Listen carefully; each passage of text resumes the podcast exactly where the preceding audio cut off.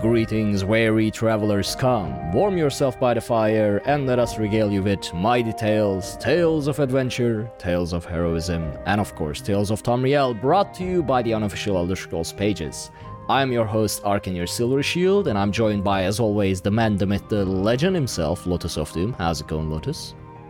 I am uh, I'm doing well. I'm mostly recovered uh, from bouncing all over the U.S. briefly.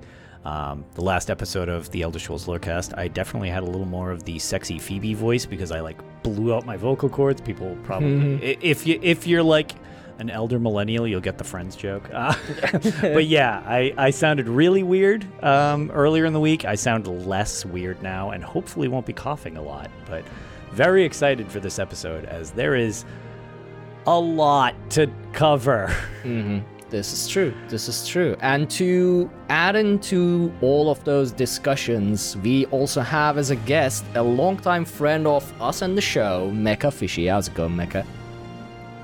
Hey, Ark. How are you guys doing? Good, good. I, I feel like I am the best one in terms of doing good right Health. now, considering I've been nowhere that you guys were, and I wanted to be there, but at least I didn't get the con flu, so. Yeah, yeah. Oh, okay. Sharing is caring, right? Exactly. Yeah. This all transmits transmits digitally, I think. So. so, as the title of the show suggests, both for our live audience and for the recorded version as well, we have some conferences and fairs to go over because Lotus here was at GDC and both Lotus and Mecha here was at PAX East, going through all the fairgrounds as well as doing all the Elder Scrolls stuff. Some, unfortunately, Lotus can't speak about yet, but we'll yes. poke him nonetheless about it and get what I'll he share, share anything I can. yeah, um, and then there's of course the all of the PAX stuff that um, that we'll hear from both of you and I'll I'll mostly just be doing the generic hosting stuff for this episode and let you take the lead because you've got the good stuff to talk about Lotus. Yeah. So why don't you start with the GDC part though? Because that as a game developer is an event that I don't think I'll ever make it to, but I sure. really want to one day. Um so how was how was that? Why were you there? What were you doing there?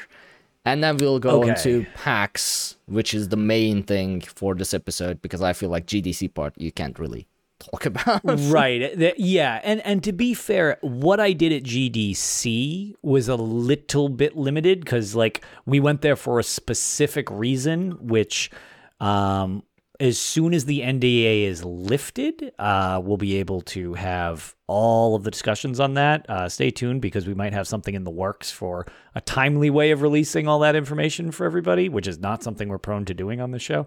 But um, but GDC in general, um, the the whole like building and setup and everything like that looked really really cool. Um, it was a little bit of out of my wheelhouse because again, it's just there was a lot happening. Uh, looked a little more well structured than some of the stuff I've been to in the past or whatever.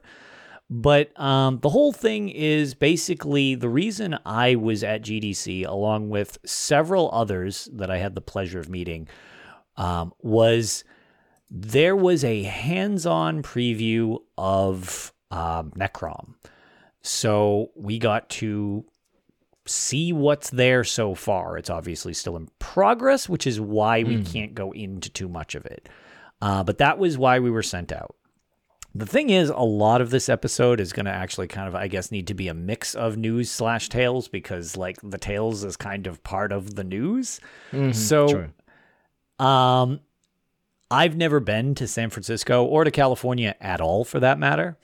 So when uh, Gina and Zos reached out to me about seeing this, I was like, "Oh my god, that's awesome! Sh- sure, mm-hmm. like that's I never expected to like go. Okay, yeah, I'm I'm in." And um, not only was it an interesting experience for myself going, uh, but everybody else involved had a fun time. Fun being in very large quotes, getting there. The event itself was fun because I think that's probably all I can really talk about specifically. But when we were all flying to San Francisco, um, there was inclement weather. Let's just say in San That Francisco. That I saw on Twitter. Yeah. In, It sure was. Um, so getting to the airport right out the gate, I had a two hour flight delay before we were allowed to even lift off because they were like, weather in San Francisco, not so hot. We're going to hold off for two hours. And I'm like, huh, okay. And then they were like, actually, just kidding. We're only going to hold off an hour and a half. And I was like, did you just undelay something, but partly? I was like, huh, that's a little weird. Didn't really think too much of it. Uh, chilled at the bar because I don't fly well. So I'm just like drinking and eating, basically waiting for my flight to actually board and take off. So I take off and I'm headed to San Francisco. And we've got like our group thing checking in. And Delty is heading in, and Nephis is heading in, and Ninja's heading, in, and Skinny Cheek, and everybody's getting ready. Like we're all flying over from our various parts of the world. And um, it's a long flight from Boston to get to San Francisco. how long was Uh, uh, seven hours and 15 minutes. Um. That's and so. That's actually one of the things that this is not related to ESO Elder Scrolls part in general, but GDC had a lot of like accessibility conversations come up in general in the game industry this year around because they don't do like they didn't do a hybrid version either, like a digital version either.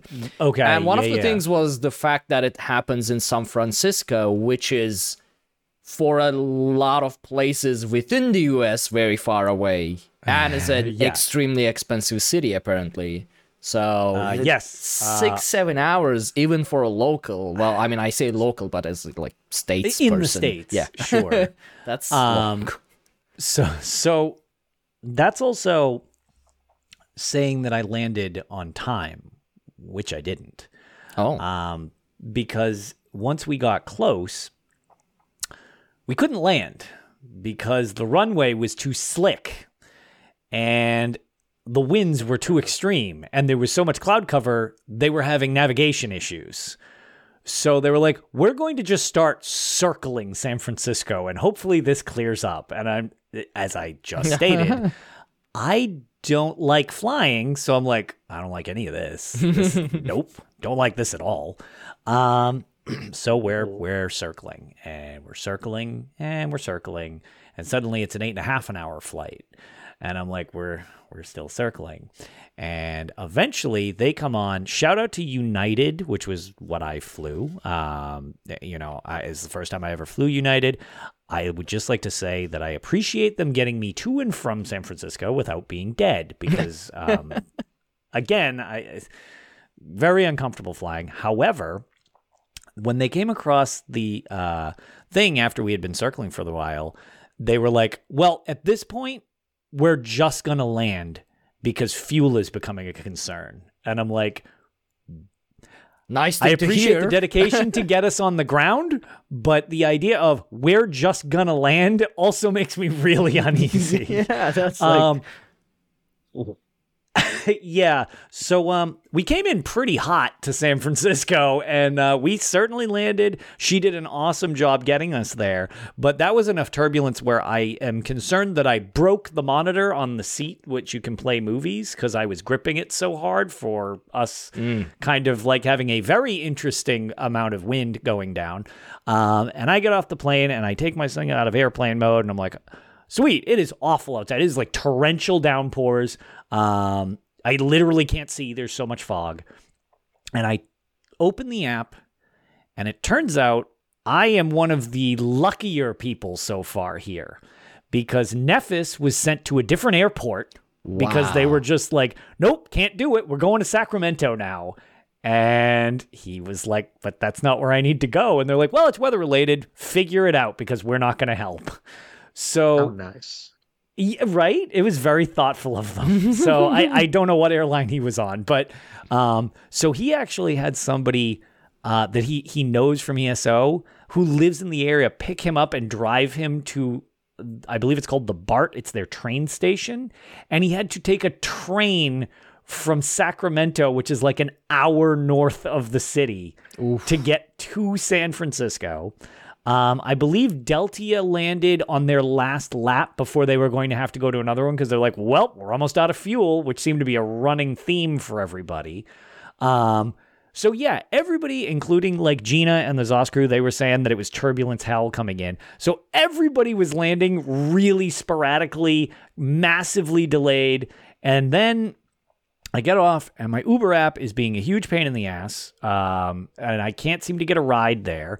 Um, all of this story is probably just don't travel the way I travel because theoretically I did everything wrong here, uh, but I'm still here, so it worked out. Yeah. Um, I don't have any gauge for what I'm doing. App won't work, and I'm like, okay, this sucks.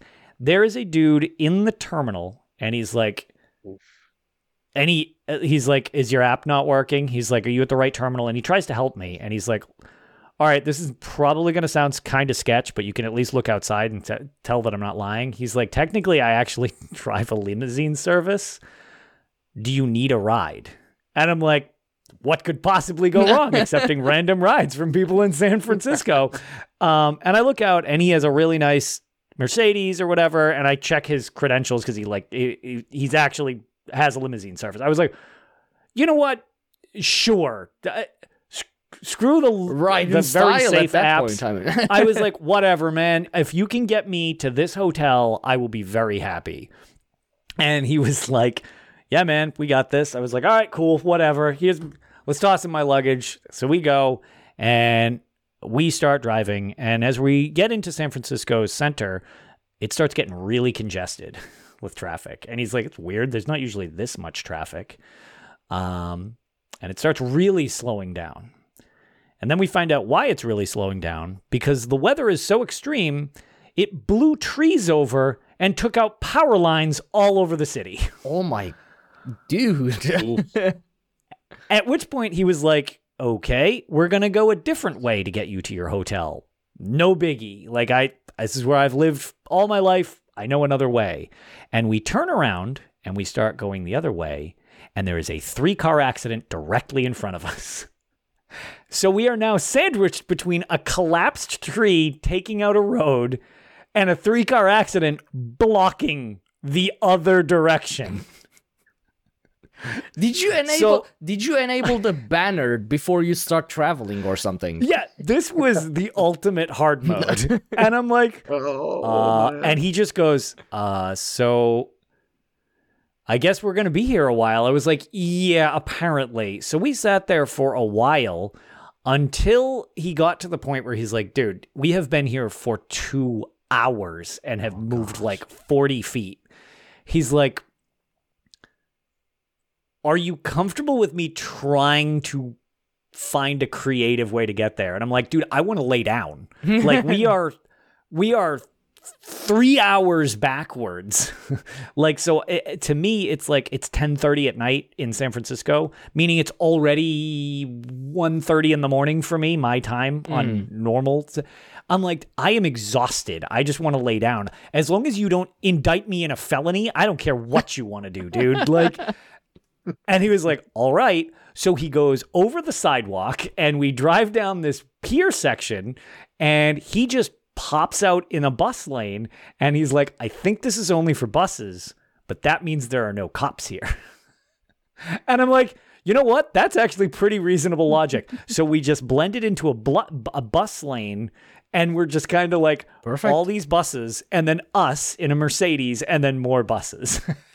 and they were the only ones really moving. So we were kind of getting there. And I was like, well, if you can get me close, I'll even walk the, the last part. Like, I don't even care. I just need. He's like, no, no, we got this.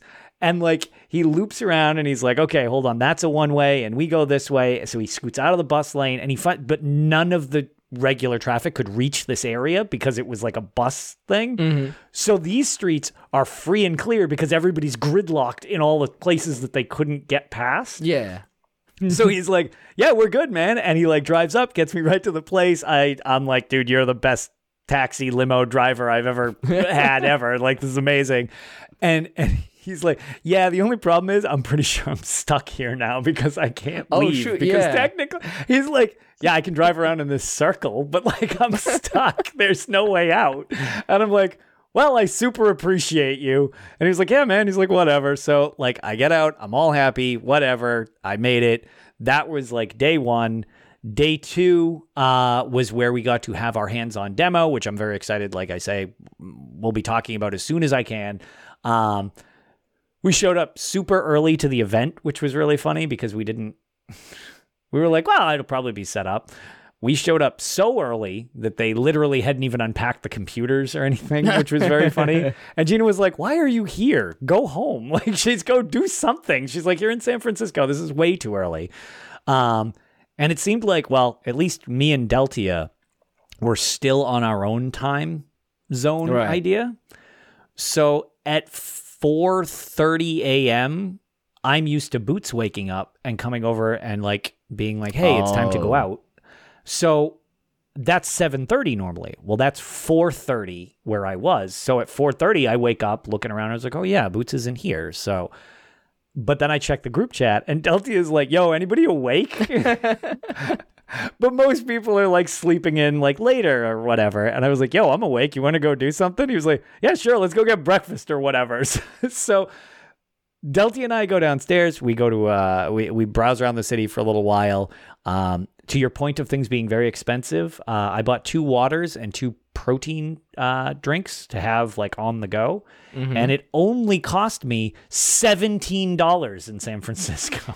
I don't. I, I I I understand why. So people were actually recapping their GDC travel costs on Twitter, um, because Rami started a thread, and it it's like between accommodations and tr- travel costs and everything, it's like four thousand to six thousand on average. Just the Uh-huh. cost of being at GDC for an average game developer, apparently. So yeah, I Yeah. it's- Yeesh. Um, insane.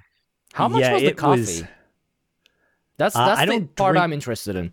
I don't drink coffee, so I'm not entirely sure. But for a, uh, for another gauge for people, um, gas was was six fifty nine a gallon, um, okay. which is from where I live. Uh, that is more than double what I pay. um, which is uh, super uh, over the top, uh, just all around. And um, yeah, but you know that was that was interesting. Once everybody woke up, we grouped up as a crew. Uh, got to have breakfast. Dave from the UESP, who's been on the show before, we're gonna actually probably have him come back once we're allowed eh, to talk closer to um, the release of the chapter. We got I got to meet Dave in person. Uh, we all got to go out to breakfast, which was super fun. Really, all around, like the event was just very enjoyable. Like eh, everybody continues to be just a pleasure to hang out with in person. Um, the final thing of note uh, that I want to just mention about the whole experience, which I just personally found very amusing, was uh, we got to have a nice dinner with the devs afterwards, which was a lot of fun. And then we decided, since we were all like running on caffeine, massively sleep deprived, all of that stuff, um, after the Elder Scrolls dinner, for lack of a better way of explaining it, um, a group of us decided to just kind of like group up, hang out. It was Man Cave, uh, Deltia, like I'd mentioned, Lucky Ghost, Skinny Cheeks, Hack the Minotaur. I got to meet in person. So Oh, it turns nice. out he's not actually a little bull uh, like his Aw. avatar. Turns out he's actually a person. Uh, we had Ninja Six One Four, Vindala. Uh, it, it was awesome, uh, as well as all, obviously the Zos crew with Brian Wheeler, uh, Gina Bruno, uh, Cammy, uh, who's from the Bethesda PR team. It was just, it was a lot of fun getting to hang out with everybody. And then basically we decided, well, we're up anyway, so let's go out for a while, which is, you know, whatever, no big deal. But then we were like, yeah, so we'll just go to a bar and get some drinks. Um, which at that point we des- decided since it's legal in California, we got DoorDash edibles sent to the bar. Oh, um, which was fun. Um, and good, then good idea. yeah, no, it was a very good idea, which a lot of people like, this is really happening? Really, this is really happening. Shout out to Man Cave, who had all of the plans because he lived in California. So he was like, dude, this is Oh. totally, he's like, it's not illegal. You, we can just do that here. Um, so that was fun and relaxing. But then the problem came of like, well, we're out drinking, so we might as well just be out drinking. Which turned into, I, I believe Nephis might have posted the pictures to his Twitter, in which we decided to just, instead of drinking reasonably, just do rounds and rounds and rounds and rounds of shots. Um, which, again, very expensive in California. But um, the bartender at this place was she was on point um and it became very funny because while we were sitting there casually drinking over at our portion because there was a decent chunk of us like there. Not the devs with the drug part. They had gone on their own way. Um but while we were sitting there uh for whatever reason Nephis and Skinny Cheeks were in these like wooden stools. And we were talking, and for whatever reason, Nephis's stool fell apart just while he was sitting on it. It just the legs broke and they flew out from under him, and he flipped over and landed in another. T- like he basically keeled over backwards, and we weren't really sure. It was one of those things where you don't really know what you're seeing in real life while it's happening because it's like what is going on. So, as good friends, we didn't help him. We laughed, um, which, it, Yeah, as you you do. and the bartender runs around the bar and is like, "Oh my god, are you okay?" Uh, at which point, Nephis is like, "I'm, I, I'm totally fine. Like whatever." And um, so she scoops up the debris and was like, this chair literally fell apart. She's like, what the hell? And she like holds it up and the wood just splintered to pieces. Like it, I don't understand. Like, so she, she goes and she's like, uh, sir, could you get up too? Because Skinny Cheeks was in the same type of stool. So I think she was concerned like something was wrong with them. And Skinny gets up and she comes back over with these two metal chairs. And she puts them down. She's like, Could you maybe use these? And and Nephis goes, Did you just call me fat? And she was like, What? No, no. It, it was totally he was like, I'm kidding, I'm kidding, I'm kidding. Like we were like, We're we're totally just messing around. Like you did it, it- you're fine. She was obviously stressed out because like something was going around. We are like, no, no, no, we're totally kidding around. Like you you're you're good. Like That's a there's to worry about. liability lawsuit. Yeah, we're like, do not worry about waiting liability. to happen. And- I mean, if someone yeah, just we were like, Yeah. everything is fine. gets hurt like, in nobody's your bar. That was the thing. We're like, nobody's blaming you for anything. That was a weird fluke thing. You're good. We're just kidding around. Um, so so whatever. Super fun night. Uh, all of that. We managed to fly back totally reasonably, um, which was much better than getting there. It was also a lot shorter flight because the jet stream's behind you. But yeah, that was basically what I'm allowed to talk about with the whole GDC thing. Um, sans, you know, needing to hold off for So, the full reveal. I mean, So, so what? A recap: almost died, got edibles, destroyed a bar stool. Yes, actually, that's a, that's very good. That's a, that's TLDR. exactly. that's a wild trip, though. Yeah, I mean, Uh, yeah, it was that- certainly an interesting then again, every event I know. thus or Elder Scrolls Online somehow involved in seems to turn into like I'm I remember the Vegas tales as well from the last Yeah. time it was done. And you all being at the bar at like 4 a.m. with Finn and everybody, Yup. and now this. So, and you know, meeting mean- actually meeting them at ESO Tavern last year. It That's what I, was about to say. The ESO Tavern turned into a like, literal medieval bar where Mm. people just got up and started playing. It's like it just it's something about doing this stuff. Apparently, just everybody goes off the rails. Yeah. oh, that's great. I, I mean, obviously, we are really looking forward to the actual NDA part because Correct. Necrom and how it was and things like that. But yeah, were Yeah. you able to like visit the actual GDC Expo as well, or just so we roamed kept it to around at ESO stuff? GDC for a little while. We were pretty limited on how much we were allowed to mess with, Mm-hmm. um, because it seems like a lot of stuff. I, I mean, some people that's not why they were there, obviously. I actually knew about GDC, so I was sort of interested. So I was poking around a little bit, but a lot of stuff seemed like you needed um, specific permissions for venue types specifically, Yeah. or you needed to have things booked, which obviously we Oh, did not. okay. Um, type of thing, which happens at PAX as stuff as well. You have panels you sign up for, so like, yeah, it's like um, so I really kind of just got to look around, and that was the extent of it. Had I been there longer, because I just a kind of this trip was I was there from Tuesday and flew out Thursday morning. I Right. arrived to so it was like I was there for like literally 36 hours. Uh, with several of them being preoccupied for the thing that we were flown for. Like so like had I had more time, I actually probably would have loved to spend more time at GDC proper personally. Um, but but since we were, we had our portion that we were seeing, which was GDC kind of spread out across the city. It seemed like there was the main convention center, but then there were like little blips all around the city of like little projects they were doing and stuff like that. There Um, may be.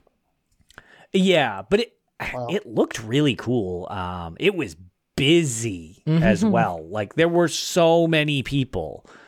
Um, Did- Was it more crowded, at least the por- portion you saw than PAX, or comparing it to the I- PAX general? I think it's actually, I think it might be a little smaller than PAX. Oh. Similar, maybe, but like PAX is, I believe, eighty-four thousand people. If I didn't Um, know better, I'd say this was in the sixties.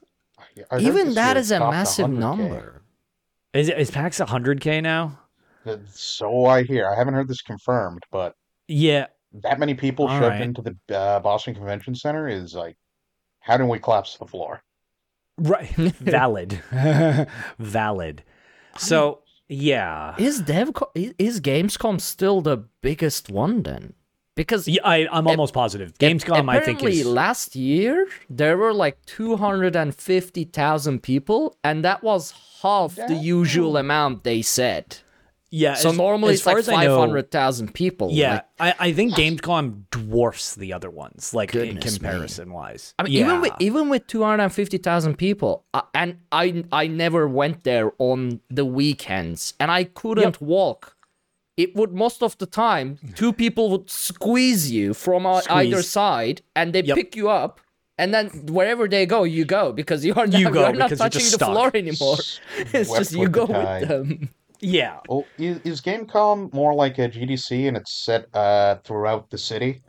Because Uh, PAX no. is very much just the convention center. Just the that's it. convention center. Yeah, Gamescom is the same Oh, as well. So it's the Köln Messe Convention Center, or however it's pronounced, but it is massive. It's insanely big convention center. So I I don't know. Like it it takes around 30 minutes, maybe more, to go from one end to the other just on foot, just just walking. So it is it is a big impressive. center they have. Yeah. yeah, yeah. No, it's it's surface area is large. Uh, Gamescom, I think, is just as big as it gets, as far as I know. Actually, Um, from everything chat, else is a Kaimar says if you can stand literally anywhere and have have space to stretch your arms out, then it's less crowded than Gamescom. Or than Gamescom. Yeah, Yeah, okay, fair fair. enough, yeah. yeah. Yeah. So these events uh, are are are definitely busy. They're definitely cramped, but not to that extreme. Right.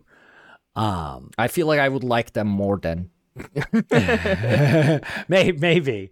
Um, which you know the the I, I guess the the interesting part about this is you know discussing h- how all of this is like intertwined and it's one event into another. Um, so the reason I needed to fly back, other than the fact that that's when my flight was just given to me, so like I was kind of just going on what that was. Um, I needed to get back in time to get to PAX East. So this is just like the convention hour for the podcast because that's that's I basically landed had time to go to bed and then wake up to go directly into Boston, which is not far away from me or Mecha Fishy, um, and attend PAX East for the next several days because, you know, why pace anything out or anything uh, at all in a reasonable time? Um, and PAX East is kind of a uh, little bit of the experience itself was obviously super fun. Um, but one of the things I figured and why I kind of want Mecha to jump in with me now is we had some general gaming stuff that was interesting, but it's kind of worth noting Elder Scrolls uh, and Bethesda slash Microsoft didn't have a direct presence much. However, they did have one thing very related to this uh, podcast and everything, which was the Elder Scrolls board game, Betrayal of the Second Era, which we were given a private game session uh, to play. Mm-hmm. Yeah, quote unquote. We were still in the convention hall, so it was loud AF. But but it was literally just me and Mecha uh, with the dev who was kind of like streamlining it for us and explaining it. It's very much still in uh, early access, I guess you call a board game early access. I don't know. I This- suppose. Yep. yeah, okay. Oh, so It so was like very much in an alpha state. It's not not even beta. Yeah, no, Uh, hundred percent. Like the art late isn't alpha. even done. Yeah, yeah. It's like artwork wasn't done. There are only two races so far, uh, Argonian and Imperial, but they're going to do all ten races. Like there's a lot still in the works. Um, but what they did have, I personally was like really entertained by. So what was John or or Mecha knows a little more. Uh, he's a little more well versed in board game stuff. So, what was your impression, like, kind of out the gate with with at least what we got to see and play through? We did finish an entire session. Uh, so actually, you know what? Since I wrote his name down specifically, shout out to Andrew who uh, set up the interview and everything like that. I just tagged Chip Theory on on uh, Twitter when they posted something, and that's how I found out about it. It wasn't even like one of the myriad of emails that I was sent. I, I just saw them post that. Then they happened to be there, and and he did an awesome job getting us to find him. And it was supposed to be a two hour session. And he let us literally chill until we finished the thing. Either we won or we lost. He was not kicking us out until we finished, which was super nice and kind of gave us a good full closure of like a full session Yeah. of it, which was neat. Mm. All right, but uh, yeah, I mean, it was a very. I, I really enjoyed playing that. That was very nice. I mean, it was a one four player cooperative adventure game. Yep. Uh, set in the second era during the Banner War and the Planemeld Crisis. Yeah, I it mean, ties well- in specifically to ESO. It's not like a universe like like it's a specific tie-in to coincide with the game, which is actually kind of neat. You'll see some like recurring characters and stuff like that, which is interesting. Yep. Yeah, there there's shenanigans about, and you as a member of one of the core guilds, you know, like fighters or undaunted, or maybe those sneaky dark brotherhood folk. Uh, you're yeah, given missions, and you're given. Um, I think they said the base game comes with three region maps that you basically play the missions Okay. on, Mhm. and uh, it's all very uh, dice based. And as you build your character, you can kind of tailor your dice pool to how you want to play, which is really neat. That it's taking simple concepts and building upon them to build more complex mechanics. So yeah, I mean- nothing in and of itself was super complicated. It was like kind of to your point. It was like 15 simple things combined together to make a pretty involved thing with a lot of options. yeah, like that uh that uh Ash Titan we wombo comboed. Yes, yeah, we managed. So, so there was a lot of like Not sure Andrew liked a lot that of, one. yeah, there was there was a lot of combat. The combat is actually, at least balance wise, it is not a thing that seems like you are prone to winning. We Oh. did win our session, so to speak, um, Hmm. but the threat of death seemed really high. I feel like we kind of got a little lucky on our final dungeon getting out. Um, because there little happened bit? to be a necromancer enemy, and if you kill other enemies on the board, they have the end of the turn before they're scooped off the board and like disposed of. Mhm. However, if there's a necromancer up, when they're killed, they are then resurrected the following turn. Oh. Yep. And oh, So one weird thing was line of sight doesn't matter and range doesn't matter. So yeah, anywhere so in the dungeon, if it's on the board, it's back. rezzed, which made a very hard priority target to deal with in the combat scenarios. Um, so how does the And- combat actually work? Like what do you what do you roll for, for example? okay, John, I, I was going to say, Mega, you probably want to be able to explain this because you're a little more adept in it. So I think you could probably make it flow better than I could. Okay. Uh, like I said earlier, as you uh, you're given your base character and you can kind of build them out how, how you like. There's a fair bit of customization, which is quite nice. But as you build your character, you build your combat dice pools, and you can roll so many dice per uh, per action. Then they go into a cooldown track, and uh, these dice have straight up damage. They have other effects, like I was playing a one hander Argonian, so as a good old sword and board. And a number of my dice were like, Mhm. I run up and whap the mud crab for two damage, and then I block for two for the rest of the round. And Oh, okay. it keeps those uh, those dice kind of stay out in play instead of going into your cooldown track. I think we lost Shit. him.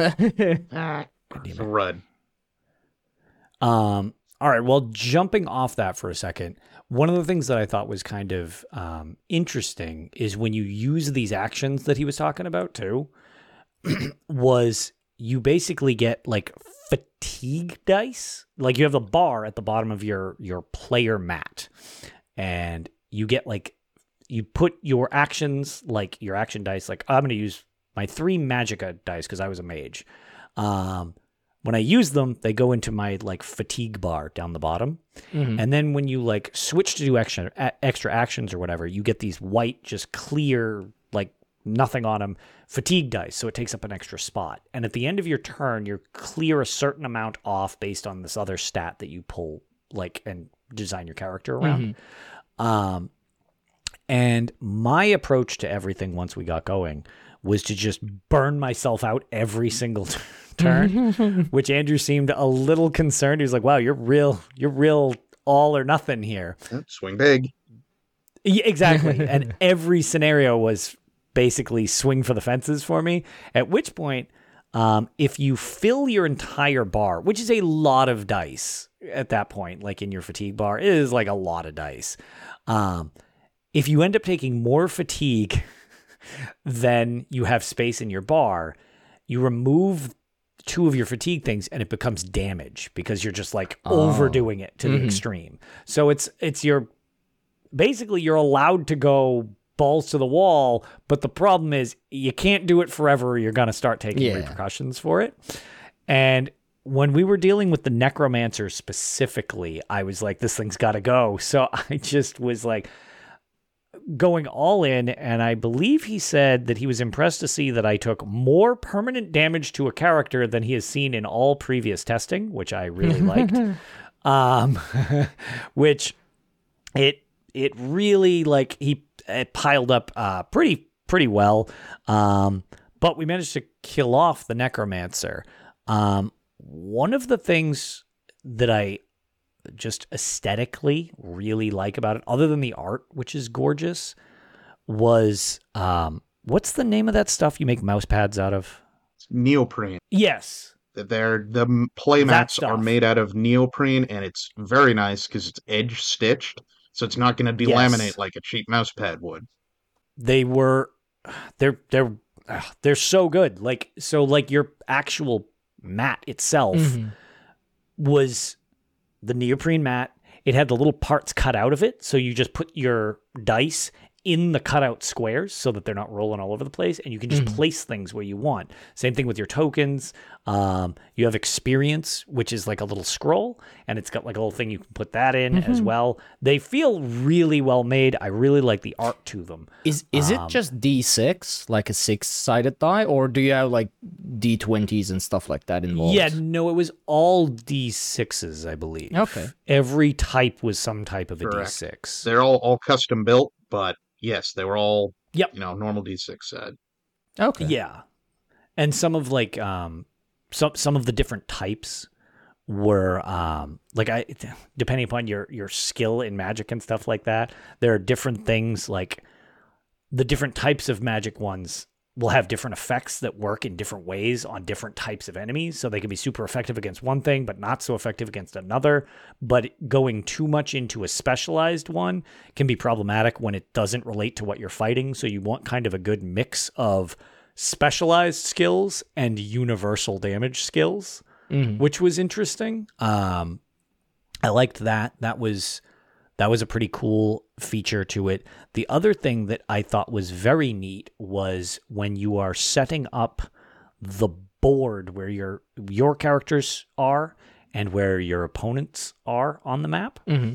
N- Again, neoprene mats, so it's like you're just playing like on little mouse pads, but they're like hexagonally shaped, so you actually make the play mat while you're playing. Oh, okay. And mm, That's pretty neat, actually.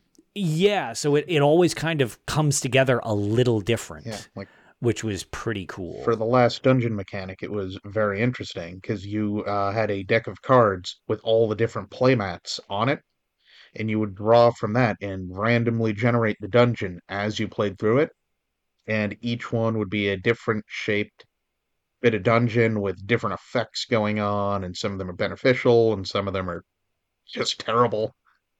And uh, yeah, some of them are just awful. That's pretty neat, though. Like ge- getting the replayability value in a board game Mm. is not easy. So Yeah.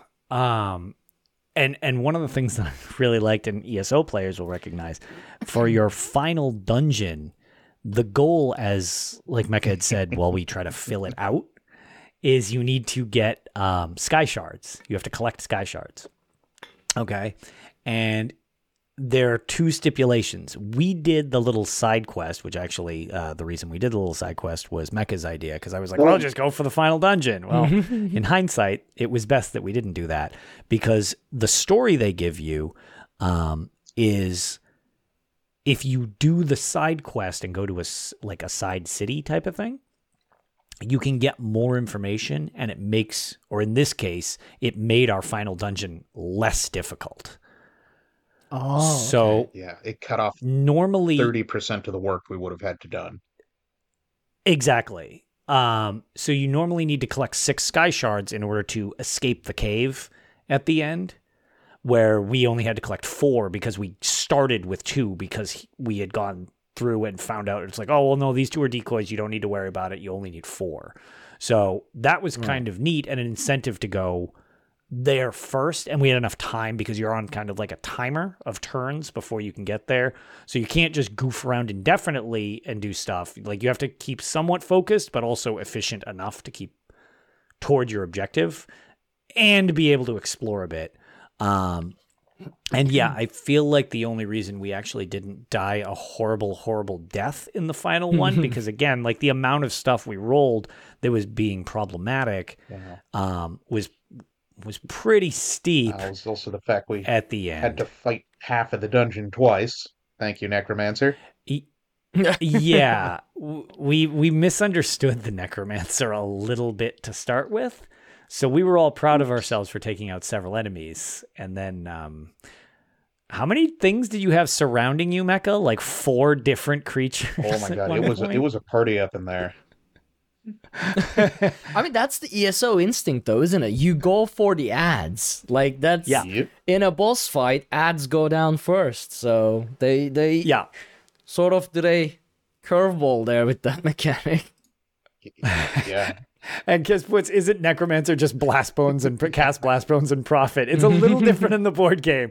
There is profit, but there's less blast bones, more resurrecting. Unless you consider us the potential blast bones. Possibly. But We've been the blast bones this whole time. and it was also very good. The game does stay challenging the whole way throughout. Is it uh, gives you challenges depending on your level, quote unquote. So the more powerful you get, Okay. just like the video, uh, just like you know ESO, it raises the power of uh, your the encounters you run into. That's pretty. Yes. So what what's the difference between like different races? For you You said there was only Argonian and Imperial. Do you get like racial bonuses like in Elder Scrolls series? Yes, you get different bonuses based on what uh what is it? What guild you align yourself with, what style of character you're going to be. Like I was a mage, you were uh like Uh, yep, I know, it what- was Argonian, uh, Argonian warrior. But warrior, yeah, you right? get to okay. choose race, class, and to a point guild. And that kind of like determines some of the so one of the things that ended up being maddie there was no bard yet but again there's a lot missing i'm sure you'll get your bard don't worry uh khajiit bard Gathering spy yes that's Has the there um Oh, uh, irrelevant. No, no, well, actually, relevant to Matty.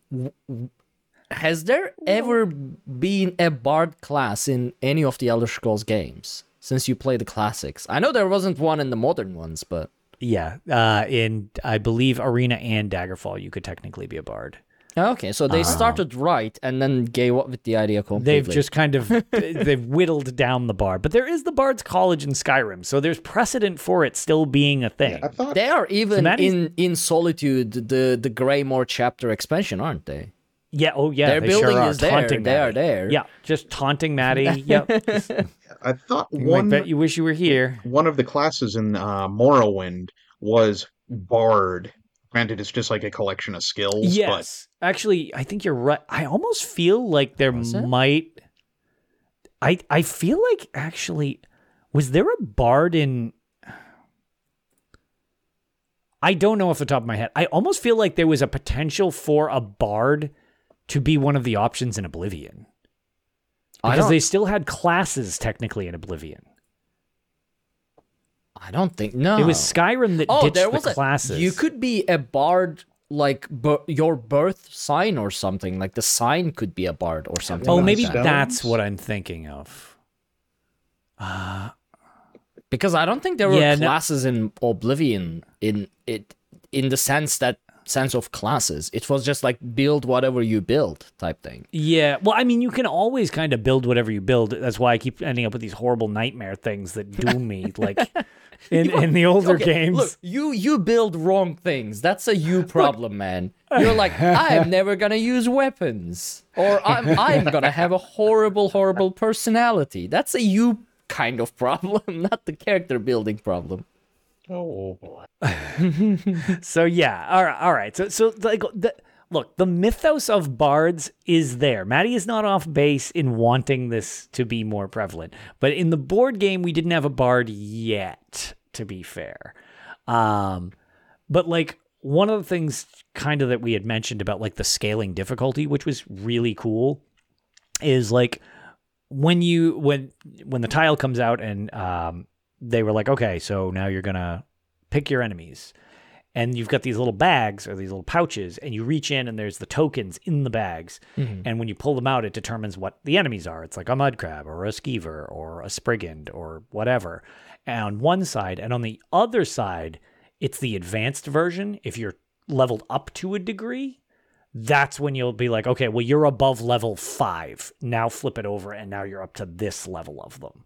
So it'd be one creature on one side, a different creature on the other side. And that's like the you've passed the threshold of experience in the game where now you're fighting the ah. harder side enemies. That's how it kind of got determined, which was pretty neat because I think, for example, like, again, don't know this is specifically one, but like you could have a Spriggan on one side, but then you flip it over and it's an Ash Titan on the other side for like the leveled up version.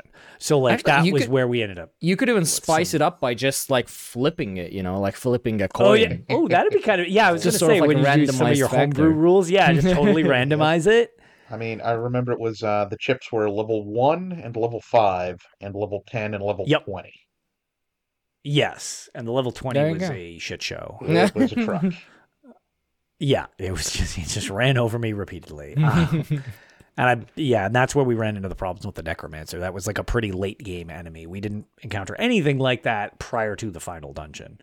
Um but yeah, the uh but uh, to to your previous thing going back to classes for a minute. One of the things that was kind of neat since I was a um imperial mage, one of the things that ended up saving me a lot um I went with a little bit of healing for some of my abilities, and one of my passive abilities for being, um, I forget if it was because I was a major. or. If, I think it was- oh no, I'll, I'll talk about the imperial bit in a second because that actually almost screwed me. Well, it didn't almost screw me, but it made my life a lot harder.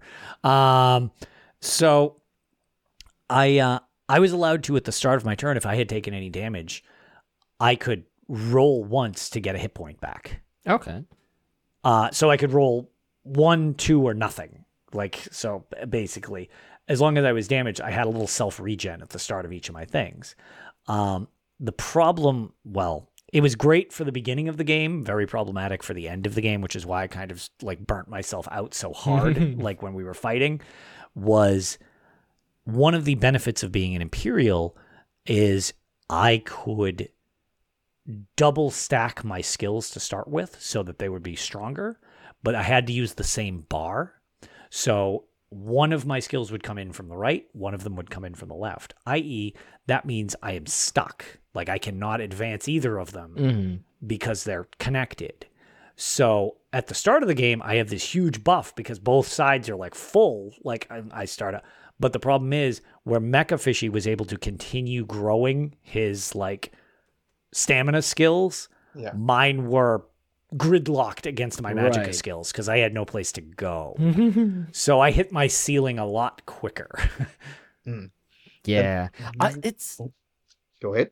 Uh, yeah, I was gonna say that, like the fact that there are different play styles as well, not just in terms of okay, I cast magic, I swing my sword, but like okay, my stamina works like this, but mine works in a separate way that is, you know, Yep. that it can get uh, grid locked and stuff like that. It- It's that's pretty neat. That's that's variety, which which is Yeah. nice. Yeah, I mean, using And you were saying, yeah, Mecha. using the same mechanics, the characters do play in very different ways, which is super neat. Yeah, that's um, I'm more and more interested. I'm not a huge board game person, but I'm I'm getting more interested in this. Now, it is a good time for board games, to be honest. The past 15 yeah, years, it seems like they're super they've really stepped up.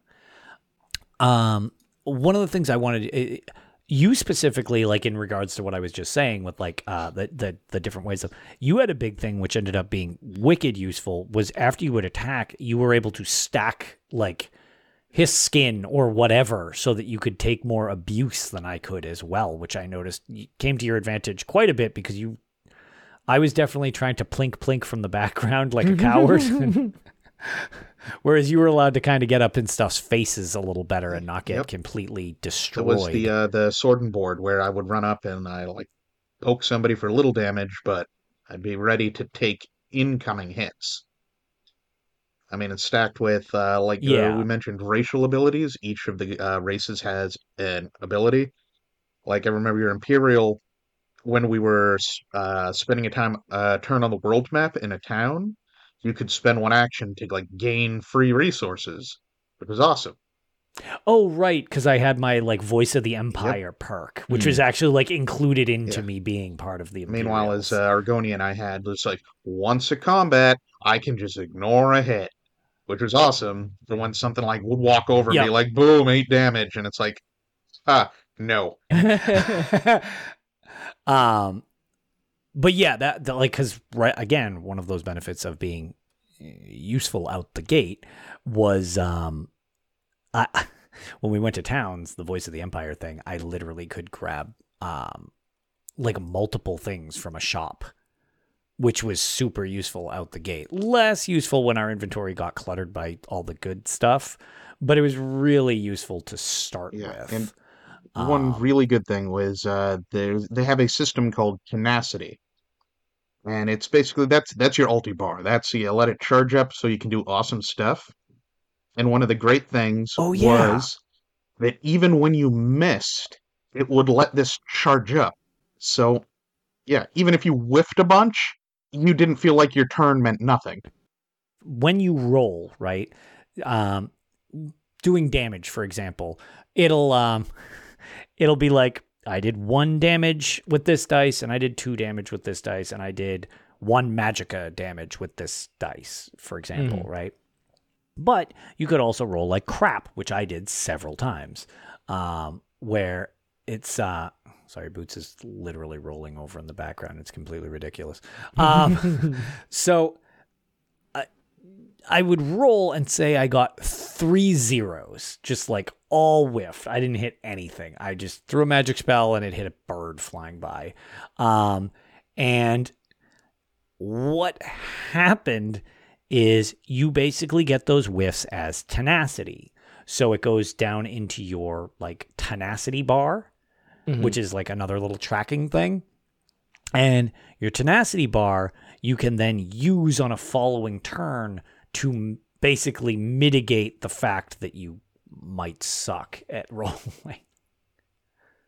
Okay. So it's it's kind of almost like building up, not specifically a critical, but like building a backup that you can then mm-hmm. use for the ability to successfully perform actions later on. That's actually pretty neat Yeah, because it, you it- do your cool stuff points as Mecha puts in chat. exactly, I- I- yeah, I was gonna say like in for example D and D because my rolls are totally garbage, statistically wrong, should not be possible, but I consistently roll like garbage. Um, I sometimes do like build up to a certain action and role play it and everything. You know, it's cool. This cool thing, build it up, build it up. I roll and it's absolutely garbage and nothing happens, and then Yep. that whole build up goes to waste. So I I guess if the system allows for that in a way, like if you It does, and you actually, do really want to do something, there, it's a basically a fail safe fail safe that you'll eventually be able to do something. That actually brings up one of the the moves that I had for one of my special moves, um, because I had so much failure built up.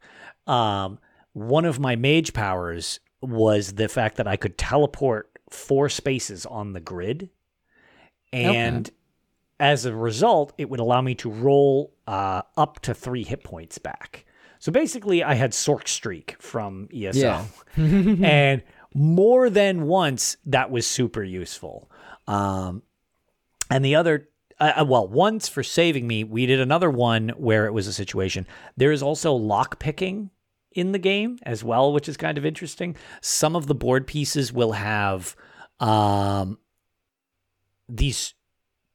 How are they? They're they're Free like loot? um, they're other tokens like yeah, free loot. They're free loot tokens, pretty much. Right. So what you do is like based on what the square has that throws them down, and when you go around, you need to land on said thing. There's relics, which are basically f- slightly different versions. I got like the Fork of Horripilation on one of them, um, but but like the um, but like the chests are pickable, and they have these numbers around them. And basically, what you do is you it tells you how many chances you have to roll, and what each of the numbers is around it are ones you need to get. So, for example, if there's a four, a six, and a three on the outer part of it, mm-hmm. and it says you have three tries, I roll my three dice, and if I get any of those numbers, I can lock those in. And then I only have to roll the others, and I have that many tries to roll at least one of each of those numbers. Does that make Right. sense? Yeah. Okay, so once you do that, it successfully pops the chest and you get whatever the chest item is. Same thing for a relic, they're just a little different. The difference seemed to be in cracking them, relics seem to be a little bit harder to get because there was one that had a star around it. I don't know if that'll be what it is in the end, but this star meant you needed to roll this number first before you could lock in that one and then work on the others. So if you got two that weren't so like say it was a 1 2 and a 3 for the sake of ease, right? hmm But the 2 is a star. If I rolled a 1 3 3, I can't get any of those because I didn't roll a 2 first. So it's a harder thing to do. Yeah. However, in regards to allowing yourself all sorts of options, you can use one of those fatigue points to fix your roll by one. So in that case, I rolled a one three three. I could use I could give myself a fatigue on my bar and turn one of those threes to a two. Okay. And now that's locked in. Now I can use the other two. So that's kind of what got me into some deep water at points because I was like, what? I I rolled terrible. Like you needed a four, a two, and a three, and I rolled a six, a six, and a six. I was like, give me three fatigue. Let's just do this. so I was like immediately gassed out, just like slamming my face into the treasure chest to get into it type of deal. And yeah, you can't just jam 10,000 lockpicks into it um, to, to crack it open. So- but so that's kind of a neat feature that ended up being on the battlefield as well. Yeah, how long did it take you to actually like start playing the game from, you know, setting from getting to the box and then Yep. setting up and starting to play the game? So our entire session from being introduced uh, to chip theory to us completing our quest for session one was i believe three hours and four minutes and that was us being completely clueless on what we were doing to start Also, with Okay. that was him explaining us the rules Yeah, Stuff there's like also that. a good We also had a- 15 minute bathroom break in there.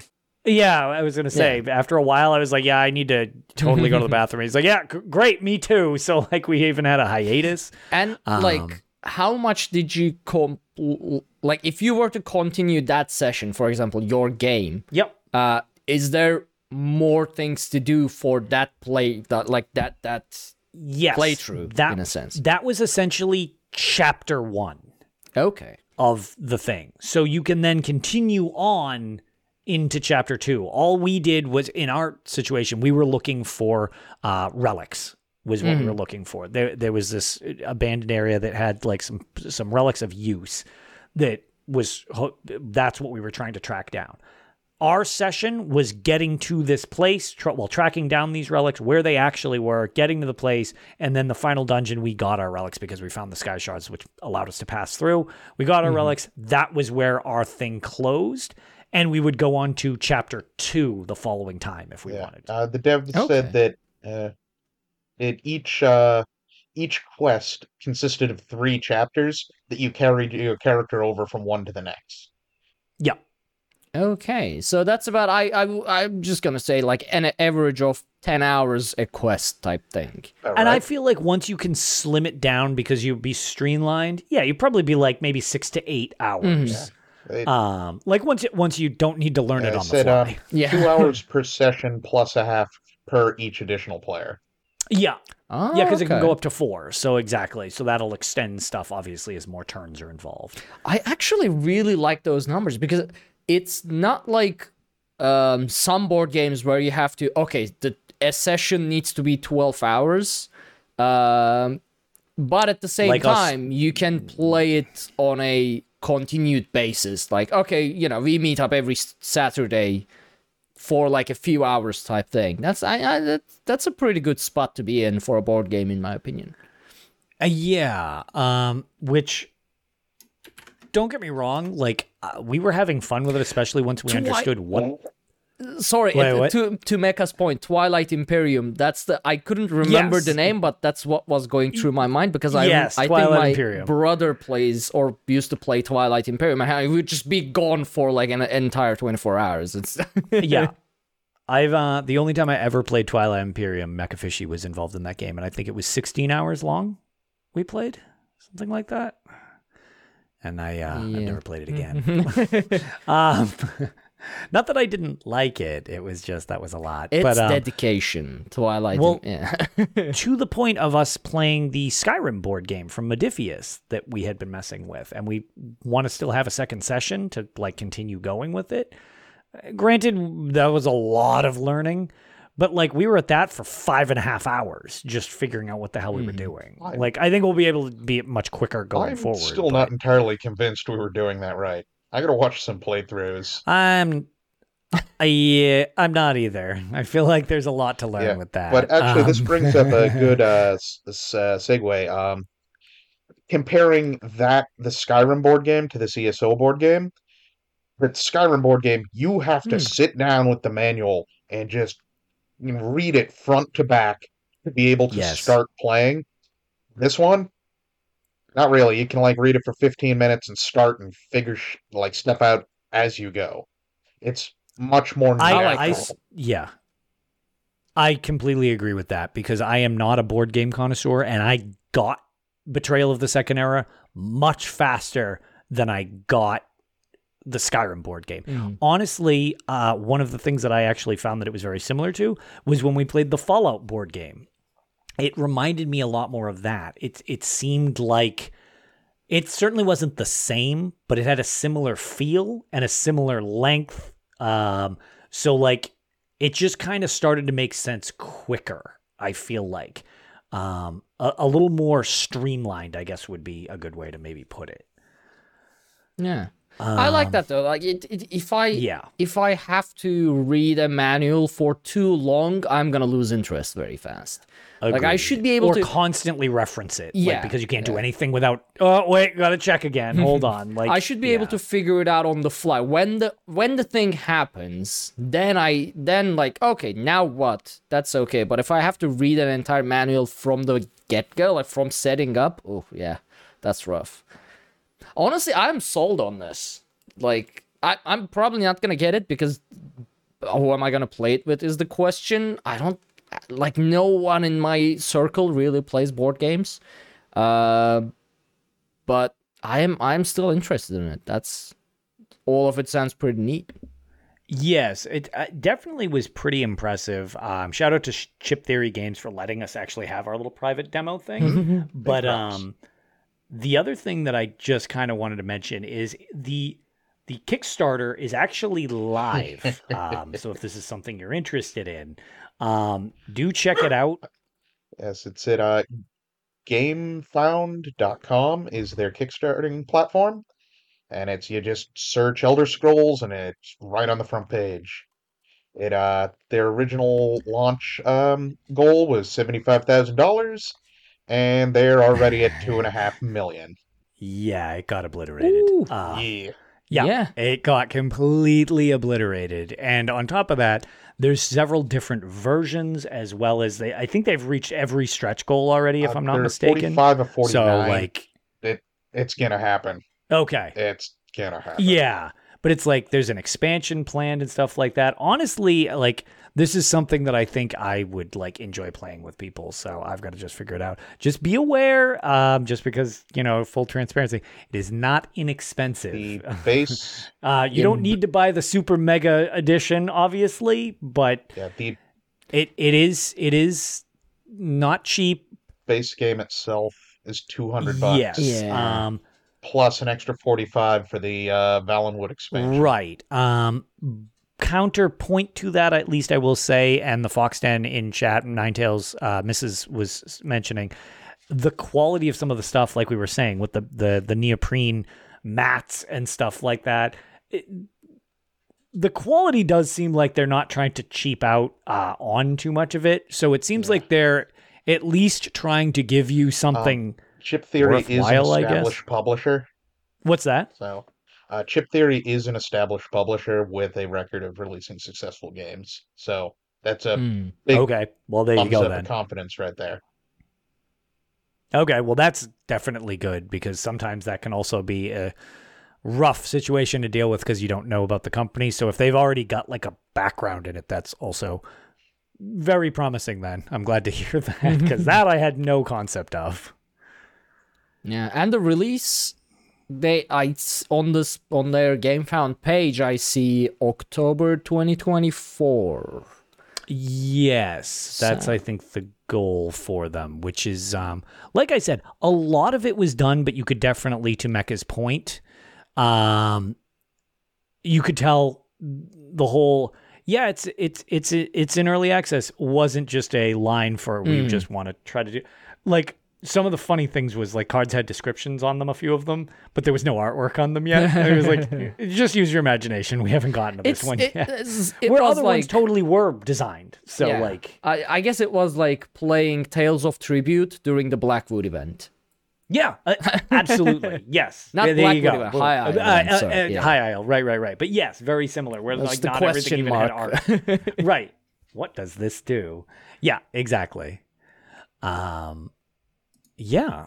do we want to because boots is having a mild breakdown because my wife just got home from the store do we want to do a quick pause you can do the patreon shout outs i can Yeah. uh, bring her downstairs so that she can have food and then we can cover the uh, last half of the show with uh, the rest of PAX East. And uh, spoiler alert, we also had Dungeons land on console as if there wasn't enough stuff to cover in this episode. I mean, I I might need to drop out as well, but we'll we'll Yeah. do the break, figure out how to go from there, and then yeah. sure, that sounds like a plan. But before we go into the break, obviously, um, we have a round of shoutouts to do because we skipped some episodes, and that means we skipped our round of shoutouts for our supporters over at patreon.com slash UESP, where, you know, you can support us, the show, and earn some awesome Elder Scrolls rewards, uh, some great physical things.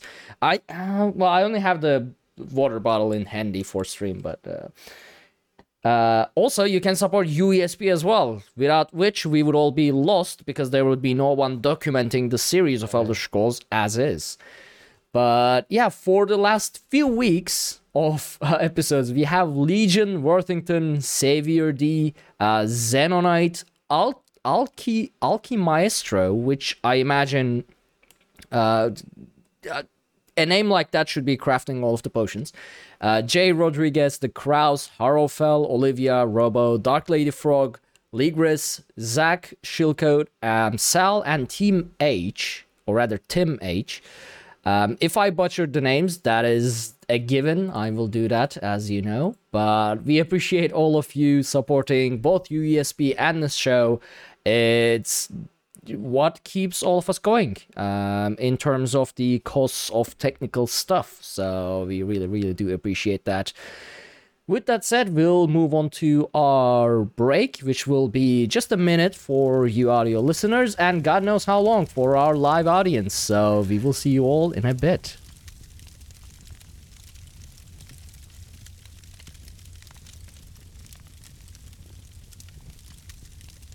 And we are back for the second half of the show, which usually involves tales. But for this week, we'll see where we go because there's still more to listen to from Lotus about PAX.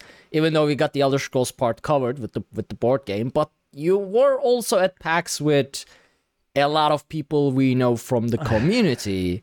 Um, so what did you all get up to with them? Who did you meet there? Um, and if we have time, we'll also go into the Elder Scrolls Online's new DLC that hit consoles. but we'll we'll see. Right. If we don't have time, we'll record a second episode this this week. We shall see. But yeah, yeah, we'll, we'll how- see how this goes. Yeah. So how was the rest of PAX? So outside of that part of PAX, there was also some cool stuff on the floor. I got to meet tons and tons of people from the ESO community, which was tons of fun. Um, Zero Period, Nis, uh, Elder Memes, Tom, uh, oh good, uh, Fox Den, uh, Gone Crazy back soon from Snugpod and Lorecasters, um, Avron Doodles, uh, Damned Nerd, Fio, so many people. I- Sorry, I, I'm, I'm bound to forget people because uh, also Nephis flew same exact method as me, except he doesn't live in Boston. He flew to PAX East as well. He did the same thing. Wait, so, so, he f- flew to San Francisco, flew to Boston, and then flew back to where he and then actually flew home. is. Yes, he had an extra flight to get home, whereas I drove home. Um, so yeah, he he dealt with even more. Um, but also uh, from our, ironically, just on the show when we talked about Skyblivion, Rebelize. Rebelize came to PAX East. He joined us Oh. for dinner. Um, also, I got to chat with uh, Juicehead from more of the Fallout side of the community, but obviously both. Um, just like all around, tons and tons of fun. Um, and because there was no organized Elder Scrolls specific event, uh, we decided to try to basically do our own event. Might as We're well. like, let's have dinner. Like Nephis set one up last time, uh, where we had a big dinner at Legal Seas, which was enjoyable, a lot of fun type of thing. And people were like, well, let's let's do something like that again if possible. And um, my solution was, well, okay, let's see if we can get like a, an authentic New England place. But the problem is, a lot of New England is smaller because it's like a coastal, like, it, it's really like. Old world city. It is. It, it is. And these places are, a lot of them are very old buildings and design, hmm. designed in a much smaller style of setup. And we did a quick poll on stuff, seeing who could come. And, you know, talking to Nelly, who actually we I, I hope to have join us on the show very soon as well from the Misfits she was like, "Hey, I'll I'll totally come and we can bring some friends." Uh, fi- Mrs. Ninetails and obviously Ninetail Fox and chat. Um, Mecha was there as well, um, and you know everybody's just. I'm like, who who wants to go to this? Um, and a bunch of people were yeses, and I'm like, perfect. This is great. This will be a lot of fun. Um, and it was funny because like Rebelize, for example, was like, I don't even really play ESO. I played it like 150 hours at launch and then kind of fell off. I was like, dude, you're part of the community. It doesn't matter. Totally come with. Me. He was like, all right, cool. Like, so we. He got there crazy early. It was like five hours early, but we get we went to this place called Ned Devine's. Um, so in hopes to get back moderately in their good graces, shout out to Ned Devine's for putting up with us. I'll start that with this because um, the, our original plan was the Union Oyster House, to which I called, and they were like, "We cannot accommodate." 20 plus people in a single reservation. that is ridiculous for a start. That plus is important. Y- yeah, well that that's a key that will come up later where I was like, "How about 20 or so for a reservation?" And they were like, "No." And I was like, "Okay, well, not even going to they're like, "Absolutely not, no chance." And I was like, "All right, well, what are you going to do?" Well, Ned Devine's is two floors. Um it's it's a bar restaurant, uh, really good food. Wait, I, when I, you said Ned Devine's, I thought you were talking about a community member or something. Because No, Ned Ned Devine's, I immediately thought Divines, Elder Scrolls. I mean, no, ironically not. Um, more of a themed restaurant than I realized when making this because my wife and I actually just go there sometimes for lunch. It's it's very good. Um, but this place, Ned Devine's, is is substantially bigger. It's in Faneuil Hall, and I was like, this place is pretty big. I bet if anybody can support us, maybe they can. so, um, while we were doing our demo. Uh, I asked on Crazy's husband, I was like, any chance you could shoot a quick call over while I'm doing this and see if Ned Devine's can get a, a reservation? And they were like, we can do that. Absolutely. Come on in. And he's like, I think we're a go. He was like, how many people should I say? I was like, say 20 ish. Because it's about 20 ish. And they were like, yeah, no big deal, whatever. So we took them up on that. And uh, we start filtering in because we waited till after the con. And some people couldn't even make it because they were super burnt out. Pylon had just flown in from Spain, so he like passed out. what was he doing Like, in yeah, Spain? I don't know, vacation or something. It's Pylon. I don't know. Um, so some people couldn't even make it, like, which is fine because it was like, oh, this is perfect. Like, we seem like we got a decent amount of confirmations, um, but we're not going to be that many of us. Um, I was wrong, of course, uh, because then. In the industry, we call this foreshadowing. Yes. So um, the plus came into uh, effect when we showed up and uh, we met, you know, Rebelize and Juicehead and some people there, and we're we're you know having that, and then um, they're like, yeah, we're setting up the back room, and I was like, okay, cool, like no big deal. So as more people start filtering in, we're like, all right, well, we're gonna bring you back to your your your tables. And we're like, okay, cool. So we go in, and they've got these relatively long tables set up. And there's two of them next to each other, and then one over against the window, and then there's like a couple bar, built-in bar area things. And um, we were like, okay, this is pretty good. Assuming, well, I mean, there was nobody else there yet, so it seemed pretty like, yeah, we got space, and we fill up the first table, and then we fill up the second table, and then we notice there's a lot of people who aren't even there yet that are st- and I'm like, people are matching. I was like, oh, we still good? And I'm like, yeah, sure, whatever. And then I'm like, oh, we're over 20 people, aren't we? And I start counting, and I'm like, we're like 26 people. That's not that bad. Yeah, and it's it's like Small table like- in the corner. we're at like 30 people. Like 34 people. I was like, oh boy. I was like, actually, I don't think I counted very well. And at this point, we were like, well, how can we make this so we can all talk together in one big group? So we decide let's build a bigger table out of these smaller tables.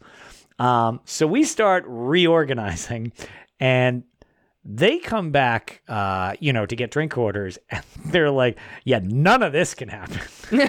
they're like, "This is so many fire hazard problems." and we are like, oh, okay. They're like, yeah, like none of this can happen. They're like, you got to keep these separate so people can get by. And we're like, okay. They were like, so you can keep this table and that table. And I mean, you can have that table over against the wall. And we're like, mm-hmm. okay, I guess we're just going to like angle so that we're all like yelling and certain. And then another party of 12 unrelated to us shows up at the Ooh. same time. And they're like on the back table. And I'm like, these people are screwed. They should not have taken this mm. other mega reservation, especially because I can't count clearly. um, so this back room is just piled on top of each other with people at this point. Oh God! Um, at that point, you should any, all you, any table. You should all just ditch the tables and set on the floor. To be honest, just it, like well, get so these tables we, out of then there. We all start getting drinks and food. So like Get little sticky. How many waiters do you think would be waiting on 38 people? And then a table of 12. More than two. I mean, there has to be at least like six to eight waiters One if they don't the want answer. to die. Oh my One god, the poor, poor person. Jesus. There is one dude in charge of this whole friggin' back room. he didn't look too happy about it either. Yeah, and at no yeah, point did this so. guy look even remotely impressed with a single thing that was going on. God. And Dude. it was like, okay, like you tripped him. Yeah, he was doing the. Yes, I was gonna say. It, it, poor Katie was okay. So gone crazy back soon was talking, and she put her foot back while talking right as he is walking by. No. and he trips over it and she's like oh sweet, i'm so sorry and he's just got like this permanent scowl on his face from the mm. event and and it was just like oh my god like why did they, so the um I, I guess he maybe was the manager or whatever uh just came over he's like yeah i really should have just rented you the back room. I was like I mean, I know I was a little off in the numbers, but like, bruh, like, wh- how did you think this was gonna work? And then you took it. You knew there was a party of twenty. Say there were only twenty of us, and then you took a party of twelve. Well, that's thirty-two people. Like, I can math mm. that part out. you had, knew you at least had thirty-two people, and you couldn't get a second person. Like, what are you thinking, anyways? But shout out to that dude because he got, I think, every single order correctly. Oh, like wow. he didn't okay. screw anything up. Um, so wow. dude was oh. on point. No, I mean everything our table ordered was yeah, and I think that was right universal. On. I think everybody's table was like correct. So like shout out to them for accommodating us and stuff like that. And then obviously because we're all in one place, which is a super rare event, mm. uh, we were like, well, we need a giant ass picture together. Uh, and plus, you know, what are the odds Demon Cat Daphne is going to be back in the States yep. with the rest of us while we've got Rebelize there and like all the, you know, the Fox Den. It's like there's so many people from all over the place at the same time. We're like, we need a big photo. So we squished a shitload of us into that photo that we have online of us just Wait, like, I did not see know, this photo. Hold on. Oh, no. Uh, is uh, on so, your Twitter? uh, yeah, it should be on my Twitter. Um, it, and it, again, not even everybody is in that photo because some people were like, "Well, I'm not really part of the community. I'm just like here with you know so whoever," and and they were like, "But they were hanging out with us." But some people didn't even want to be in the. So that's just like a chunk of us in this. Oh, photo. I see it. Yeah. So like that's just those of us willing to be in the photo. Um, so, so it was busy. Um, it was super fun. And yeah, as Mecha points out in chat, because Discord hates him, uh, he even got all of the tabs correctly. Like everyone's bill was itemized appropriately. Dude. I mean, it was, it was unbelievable. At that point, y'all better have tipped him properly because well, It was funny because like one of the things, which again there was zero problem because. Uh, spoiler alert, we do say all the time, it's like, oh, the community is so nice. Like everybody going to these things is like super chill that I've ever dealt with. But like one of the times he was handing stuff out, I, I, I was just like, on the off chance anything is weird, please like let me know so that I make sure everything is covered. And he's like, all right, I got you. He's like, I don't really think there's any issue. He's like, everybody seems fine. I was like, but yeah, just before we check out, make sure everything is squared just in case there's any confusion. It might not even be intentional. And on the way out, when I uh, I was like, "Are you good?" He was like, "Totally good. Everybody tipped. Everybody's good. Everybody's set." I was like, "Damn, that is a lot of organization by him." And that is a lot of organization by all of us to stay like, okay, you cover this and this and this and this. So it was a giant cluster, but super fun, really just all around enjoyable. Um, very excited to see what uh, Vegas has to bring. Yeah, that's that's still this coming, isn't it? because it's the spring of just complete chaos, and I stand by the fact that we got Hermaeus Mora, we got Morrowind, uh, the Year of Lotus currently continuing, where we just do everything I want all the time. Apparently, I don't understand why, but I'm all for it. Great, just keep giving me more stuff I like, Zos. I love it. Um, but yeah, that was uh, that was a super super fun event. Um, just from overall paxiness, before we just Before you move with the- on, I still I, Yeah. I can't move this image out of my mind now. All I can imagine is the that waiter guy leaves the room. You all start like hustling around to move the tables around, and he steps back in and just sees you all like you know deer in headlights style, just looking at him with tables in your hands, like uh, Well, it was funny because what we tried to do as a gauge is we tried to make a giant U shape, mm-hmm. can kind of imagine. like a medieval like thing where there's like some people at the head and there's just these two long. That was our idea so that we could all yell across the table to each hmm. other. Why was there fire hazard though? What's that about? Because apparently there was no way for anybody on the far side of the room to leave without going under or around a table oh. if a fire were to break out. Which, to be fair, there were perfectly acceptable windows that we could have jumped out of. You know, And it was I, only like 16 feet in the air. I don't think I've ever seen anybody consider that in my life here. It's like- Yeah. that is, I mean, kudos. I've, yeah, Yeah. I'll. So that's why they were on that. That- Like, like his mentions, there are spacing requirements in restaurants, and that was the thing. They were like, "This is not a clear path for the far sides to be able to get out without other people needing to get out to let them out, which is a Mm. problem in an emergency." And I'm like, Okay. especially people who have may have been aggressively correct. drinking which for was hours. yeah, um, yeah. So so that was why that was considered a big no. Um, but um, so like from the actual PAX floor that I just figured I would bring up, um, that I really kind of wanted to mention was there is this game uh, that Mecha actually had us go try called Bolt Gun. It's a Warhammer game. Oh.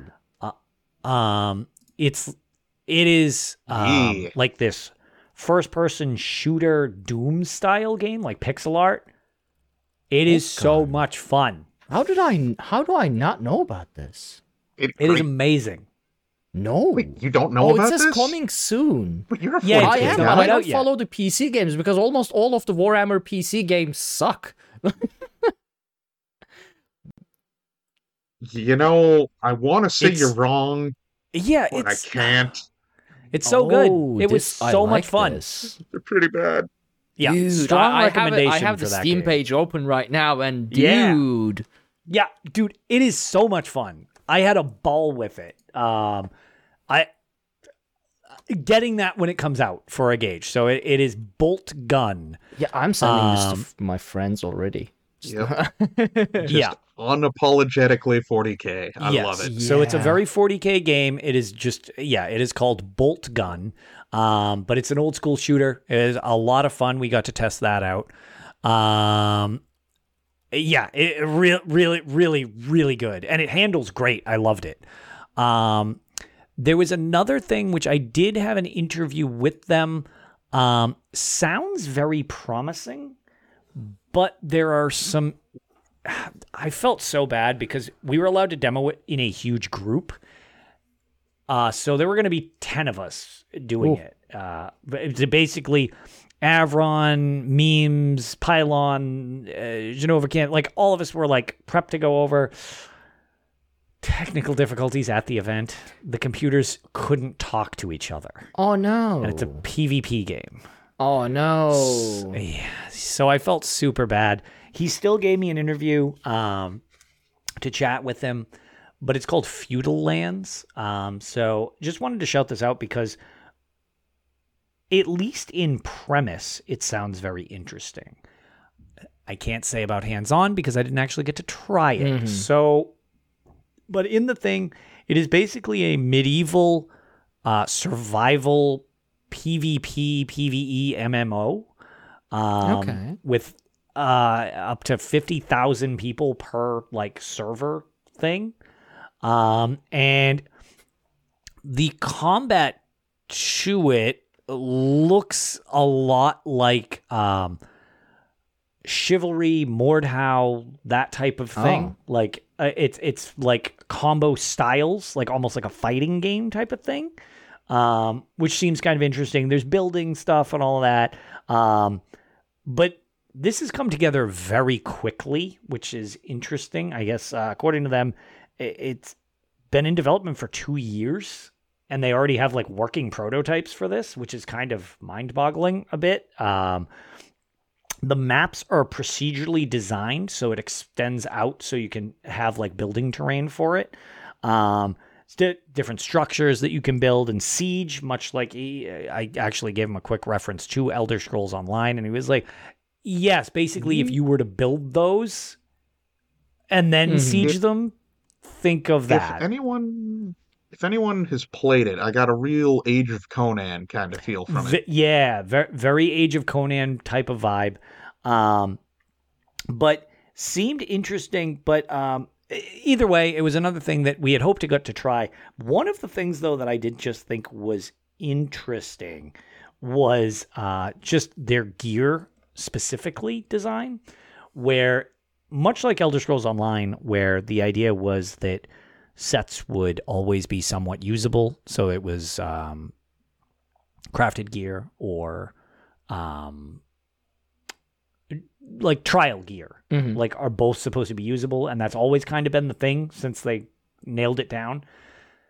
They want crafting to always be useful in this game too, and one of the things that I thought was kind of an interesting way of doing it is uh, the fact that apparently in this game, the trials, lack of better word, dungeons, whatever the PvE content is, you do that to get the plans, but not the armor or the weapons. Mm-hmm. Then you have to bring those plans back to craft them. Okay. So they're they're integrated with each other where crafting won't help you if you don't have the plans, but you get the plans from the raids essentially. That's I, I really like that because that's what that a lot of really MMOs. cool. For example, New World was supposed to be like that in a sense. New World was supposed Yep. to be that you can't have crafters without the combat people, and you can't have Yep. combat people without the crafters. They were they were professions that would have worked hand in hand. And now it's not like that. Ashes of Creation is I think still going for that. Like there are specific parts, for example, there are specific materials that you need that you can only get to with the help of people who do PvE and PvP to protect Yep. you while you are there. And those people need you to craft use those materials to craft stuff like so I really like that idea. I have yet Yeah. to see anybody execute it properly. Correct, which is why I always wanted to like I don't know how any of this works, but it sounds interesting. So it was another thing that I did specifically try to line up with um, so that we could, you know, kind of just get a look at it. And the best I could unfortunately do was just kind of have him chat with me about it because, of course, you know, rough. when you yeah, yeah, I know. for- How I much does that imagine. suck? Uh, You get add a big thing and then it doesn't work. Like, oh, that's so frustrating. Yeah. We got to uh, see the uh, game from Turkey, which we Oh yeah, yeah, Castle photos of of. Alchemist. Yep. How Um, was that? So it was kind of so from what we saw, seemed kind of fun, but they needed to explain stuff a little better. Yeah. I, I when I played the demo, I felt the same. That's why I, I said to you, like, give them feedback, man, because this rec- this needs it. It it seemed it wasn't a problem with the game. It was just we were lost on what to do. Because when we figured out what to do, it seemed fun. But the problem was it was figuring out what to do that was Yeah. the problem. So like yeah. UX is a Um, huge problem in Turkish game industry right now. Like a lot of people come up with amazing games. UX is not there. We we lack UX for whatever the hell reason. But yeah. Yeah. Um Really? Yeah, I don't I, I don't know mean, why that is, but super important. yeah. I mean It's it, its own field of study. it is. It is, but for some reason we we as a country right now, a country of developers right now, skip that part. I mean, look at Mount & Blade. Absolute one of my all-time favorite games. It, it's it's a one of a kind game in its own genre. UX wise, a total disaster. Has always been. I mean So I don't know why, but yeah. I'm glad you guys went Yeah. to try that. I only thought so my idea was only to have you try it. And then you said like we and I ask you who's we? You never respond. And then everyone sends me a photo, like 10 of you. Yeah. Yeah, that was the uh, so that was called the ESO amoeba because it just kept people just kept drifting into the pile as we went around the convention floor. And then when somebody found something specific they wanted to do, they would just kind of break off, do that and then reform with the pile later on. So at that point, the problem was on the convention floor, it was kind of dicey where you had and didn't have good signal. So I Oh. couldn't message you back, but for some reason, four feet away from me, Avron had full signal. so that's why she sent you the photo that I could not. um, what do you call it? But uh, yeah, so so that was um, that was interesting. Um, the other thing that actually I oh two feudal lands that Mecha Fishy actually uh, mentioned was yeah they have like a full seasons mechanic planned, which is interesting in terms of weather, but much to the previous stuff we've talked about. Ambitious, yes. I've never seen that successfully done. Yeah. Like if in- this in- game in some- lands as well as it plans, even like half as well as it plans, this game could be pretty interesting. I, I actually, But it's got a lot of landings it needs to stick. I wasn't referring to the actual weather, but that was cool too. Oh, yeah, I was gonna say I don't Hmm. know how in depth they're gonna be, but are you talking about the like the seasonal model too? Yeah, they're they're every so often they're going to reset the game and reset all the things everybody built, like every six months or Oh. whatever. So like And a they're- plague breaks Yeah, out. their or gimmick is the. Black Death sweeps across the Mhm. land and kills all the players. right for a season reset. Like so, I like that. It's, It's kind of interesting. It's got, like I said, another really cool idea. This game has why I felt it was worth mentioning. The potential of this game seems incredibly high. Mm. This is right up Egelos's valley. Yes, Like, it is. he hundred percent. I, I'm was sure exactly this is in his radar already, but if not, he, he this is the type of game he would like really get into.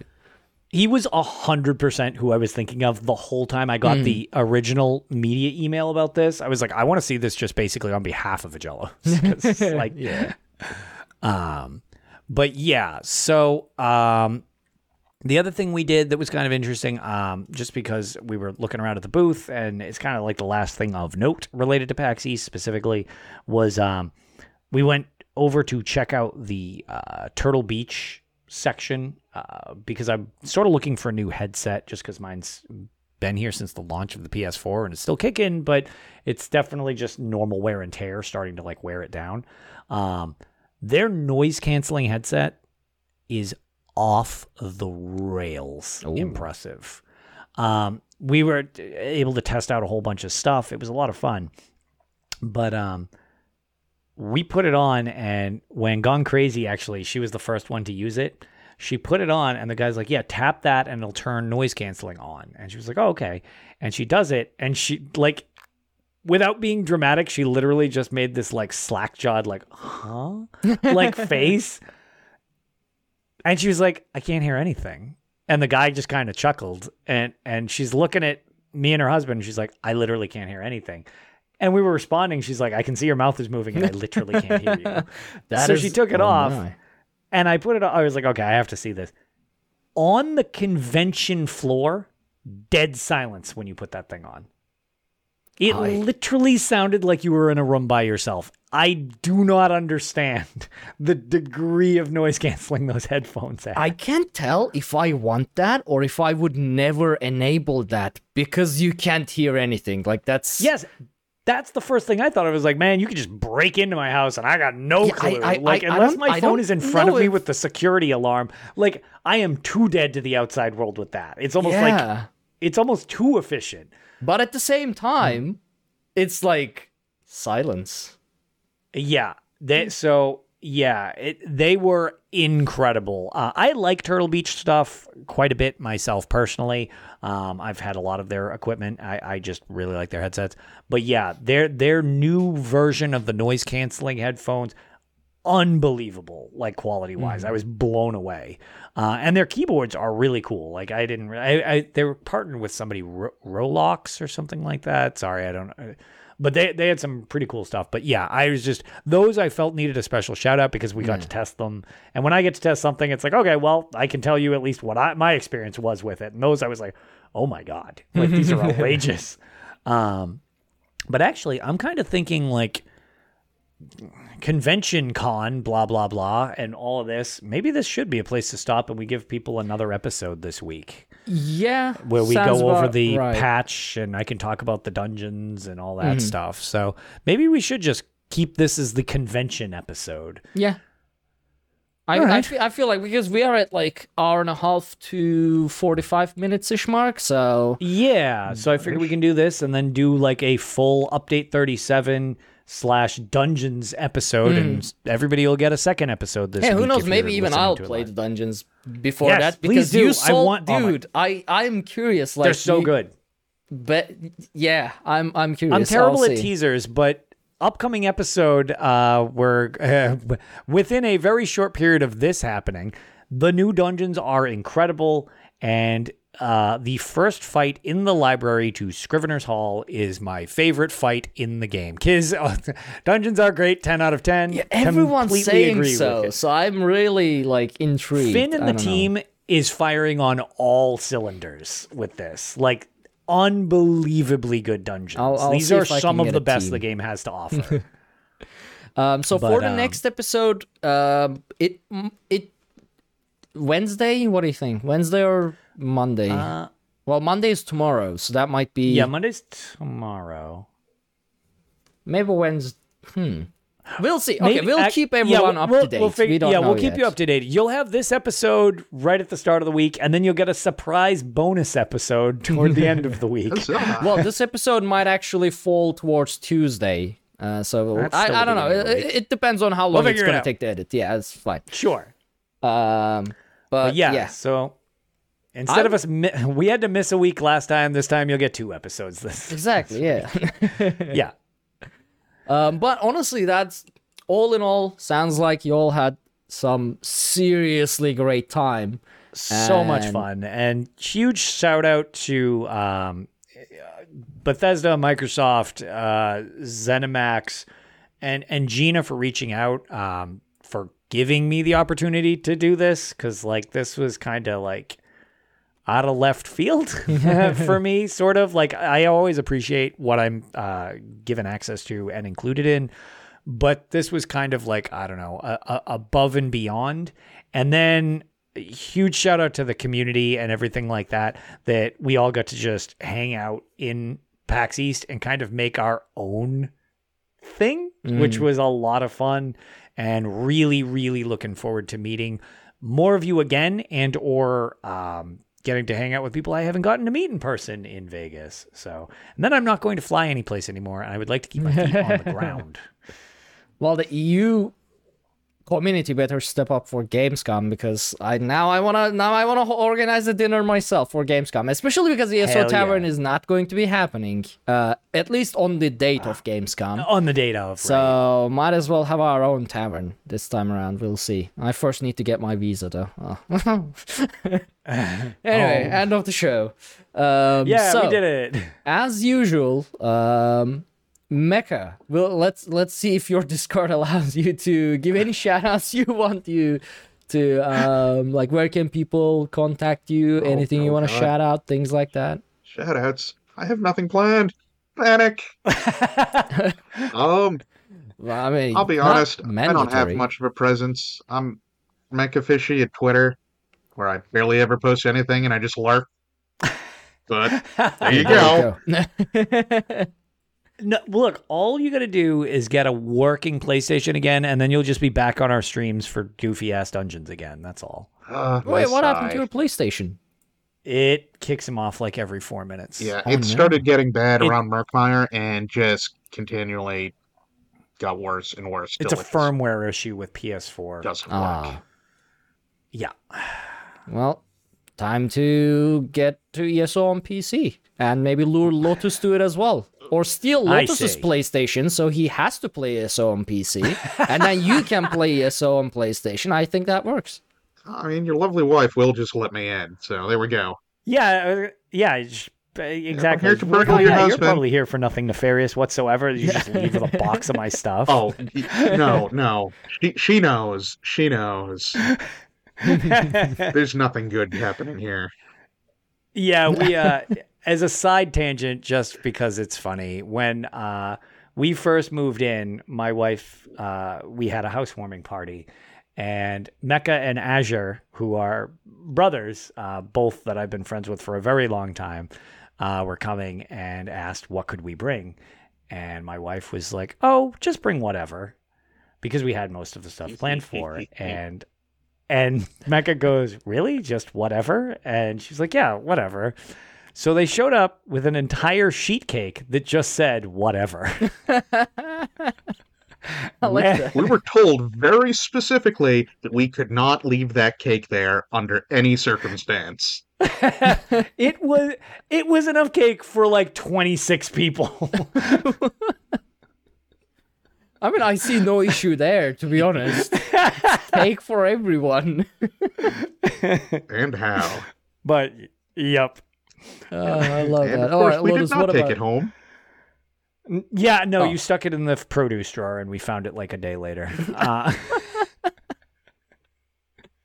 I mean, but honestly, as for me, honestly, uh, I oh, wish yeah, go- someone brought like 26 people worth of cake and left it to you. I'll, I'll take it. See, it. I'm not a big sweets person, so I um but yeah, um as for me, I'm just uh Lotus of Doom uh pretty much everywhere or uh recording the Elder Scrolls Lorecast over with Tom on Robots Radio, pretty easy to get a hold of. Um and yeah, I'll just be uh chatting with all of you again soon, hopefully. All right. Well, um, as usual, do follow Lotus on all of his channels because amazing shenanigans from classic Elder Scrolls to lore to Lotus in Pain to loot crate openings to stuff like that. Uh, as for me, you can follow me everywhere that is Arkhaniir, A R K H A N I I R. It's a made up name, so if you see it, it should be me, or I have an imposter, I don't know. Uh, on Twitch, I am Arkhaniir's Quest, uh, where I do game development streams and the occasional gameplay stuff. As for the show, as usual, you can follow everything we do over at talesoftamrielpodcast.com. There you can find links to all of our social media and content. Be sure to check out our Patreon at patreon.com slash UESP if you want to help support the show and earn awesome Elder Scrolls themed rewards in the process. You can also consider leaving us a five star review on iTunes so people know that we are a real podcast, that we say real words, and sometimes it matters. Thank you all so very much for joining us on this episode of Tales of Tamriel, and we will see you all this week again, actually. Have a great one.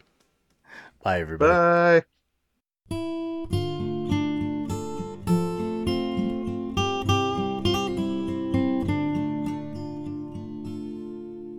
When Akatosh slew Lorkhan, he ripped his heart right out. He hurled it across Tamriel, and the heart was heard to shout, Red diamond, red diamond, the heart and soul of men. Red diamond, red diamond, protect us till the end. The laughing heart sprayed blood afar, a gout on Seir it fell. And like a dart shot to its mark down in an Ayleid well. Magicka fused the Lorkhan blood to crystal red and strong. Then wild elves cut and polished it down to chimel at a ball. Red diamond, red diamond, the heart and soul of men. Red diamond, red diamond, protect us till the end. When elves lost Nirn to men, Akatosh gave the stone to Saint Alessia in token of her right to sit the throne. Red diamond, red diamond, the heart and soul diamond, red diamond, protect us till the end. Red diamond, red diamond, protect us till the end.